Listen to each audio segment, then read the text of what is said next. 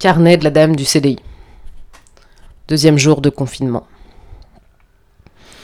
Après bien des hésitations et une nouvelle annonce du président Macron à 20h tapante, notre chef a décidé de ne pas nous réunir physiquement.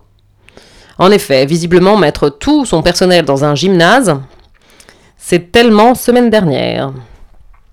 Je suis quand même passée au CDI. En tant que bonne dame du CDI, j'avais besoin de m'abreuver à la source. J'avais besoin de récupérer d'autres livres encore. Pourtant, nous étions passés à la médiathèque samedi. On n'avait d'ailleurs jamais vu autant de monde dans notre bibliothèque, qui, en passant, est un vrai bijou. On sentait déjà dans le regard des parents la peur, l'angoisse. Mais comment allons-nous occuper les enfants pendant 15 jours entiers? Et tout d'un coup, tout d'un coup, le livre. Ah oui, le livre est redevenu sexy. De mon côté, vendredi, je n'ai pas arrêté d'harceler mes élèves. Pensez emprunter, pensez emprunter, c'est le moment, on ne sait pas quand on se reverra, empruntez.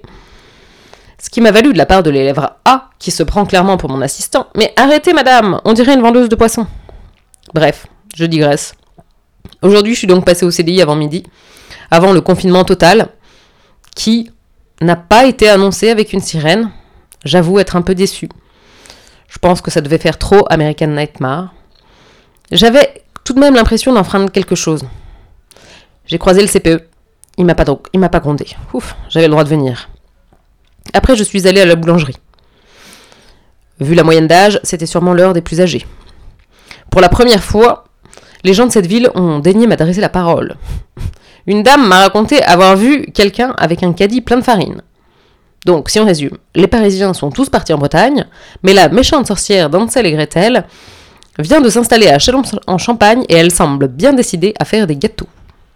Nous discutions gentiment, bien éloignés avec notre mètre cinquante réglementaire, quand une dame nous a demandé de nous taire. Mais arrêtez donc de vous parler enfin Quel comble, pour une fois qu'on m'adressait la parole. Après, c'était l'heure de ma passionnante classe virtuelle, qui a duré 1h20, pour m'entendre dire Bon, bah si le NT bug, on peut pas faire grand chose. 1h20 que finalement on pouvait résumer en une phrase. Une belle journée de confinement s'achève ici à Chalon en Champagne. Et grâce à sa laideur légendaire, l'Armar ne sera sauvé. En effet, jamais aucun Parisien n'aura l'idée de venir s'y confiner ou d'y acheter une maison de campagne.